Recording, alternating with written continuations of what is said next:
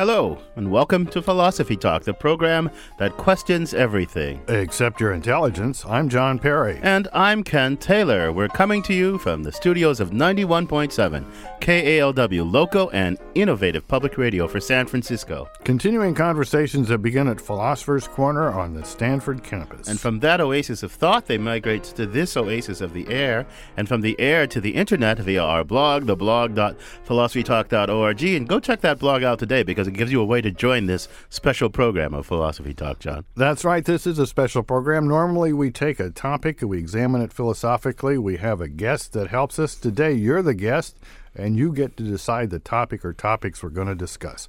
What's on your mind these days? What do you want to hear philosophers discuss? What do you want to talk about philosophically? What big philosophical problem is keeping you awake at night? Give us a call. Yeah, we're calling it a Philosophy Talk shout out. And here are the three ways to join us. You can call in at 415 841 4134. That's 415 841 4134. Second way to join in, you can send us an email at comments at philosophytalk.org. Comments at philosophytalk.org. And last but not least, you can go to our blog, the blog.philosophytalk.org, where I've uh, got a blog started called Shout Out Now and uh, go there and you can post a comment. We're monitoring those comments and uh, we'll get some of them on the air. So, Ken, we're going to have people calling. By the way, that's 415 841 4134.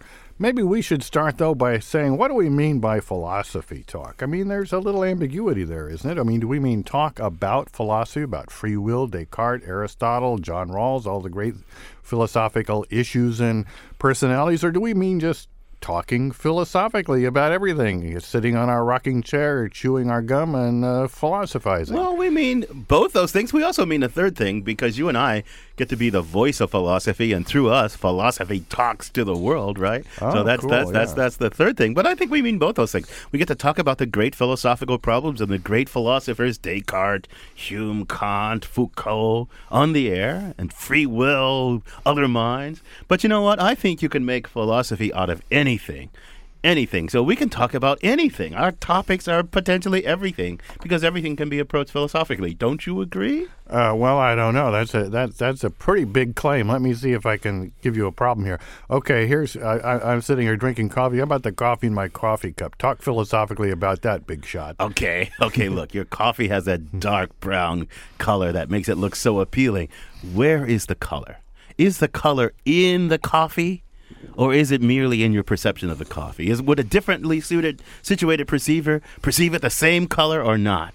And the taste of the coffee, that lovely taste that's so soothing and refreshing and invigorating, is that in the coffee or merely in your taste buds? Is, it subjective or objective? So there you go. I just oh. talked about the coffee philosophically. Okay, I agree. Everything could be talked about philosophically. We would even talk about the coffee cup philosophically. Is it essential that it have a handle? Is it essential that it have a certain use? How about the big philosophical problems? Uh, uh, what what makes them so special? What makes them so special? Well, you know, I think of phil- philosophy problems are a special kind of problem in one way because they're what how possibly questions, right? Aristotle said a long time ago, it's owing to wonder that men first began to philosophize. And I think he's right. We do philosophy when we're deeply puzzled. You think, free will. I know I have free will. It feels like I have free will. But then you start to wonder, given that I'm a material being, I'm genetically determined, I'm conditioned by my culture and upbringing, how possibly could I have free will? And that's when you start philosophizing, when you start wondering, how possibly could it be? You know, people often ask me, I mean, why philosophize? Uh, uh, philosophy bakes no bread. I don't think philosophy is all that impractical. It often has practical relevance, but but I don't think that's the basic answer. I think the basic answer is at least most of us, or some of us, or a lot of us have this philosophy gene. We're just interested in these basic issues about human existence, and to tell us not to philosophize would be like telling us not to eat or breathe. There you go. And our roving philosophical reporter, Zoe Corneli, visited a local coffee shop, speaking of coffee, where she encountered lots of people with the philosophy gene. She files this report. The Canvas Cafe and Gallery in San Francisco's Sunset District is home to all kinds of newspaper reading, latte sipping, laptop staring intellectuals. I disrupted their activities briefly one afternoon to turn their attention to a very important topic philosophy. What is it, and why is it useful? Here's what they had to say. I think philosophy as a uh, way to look at the world philosophy is a formal school of thought.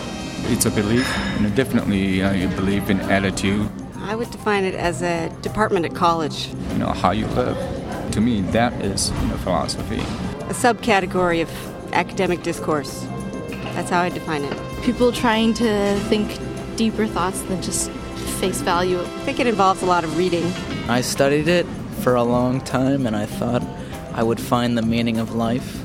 And I didn't find the meaning of life, but I found out how to argue really well.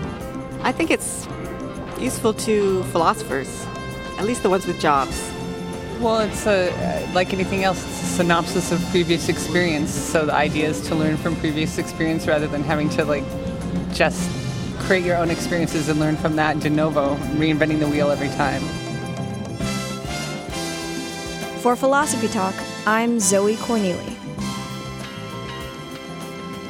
Want to hear more? You can find the complete episode on iTunes Music, or for unlimited listening, become a subscriber at philosophytalk.org.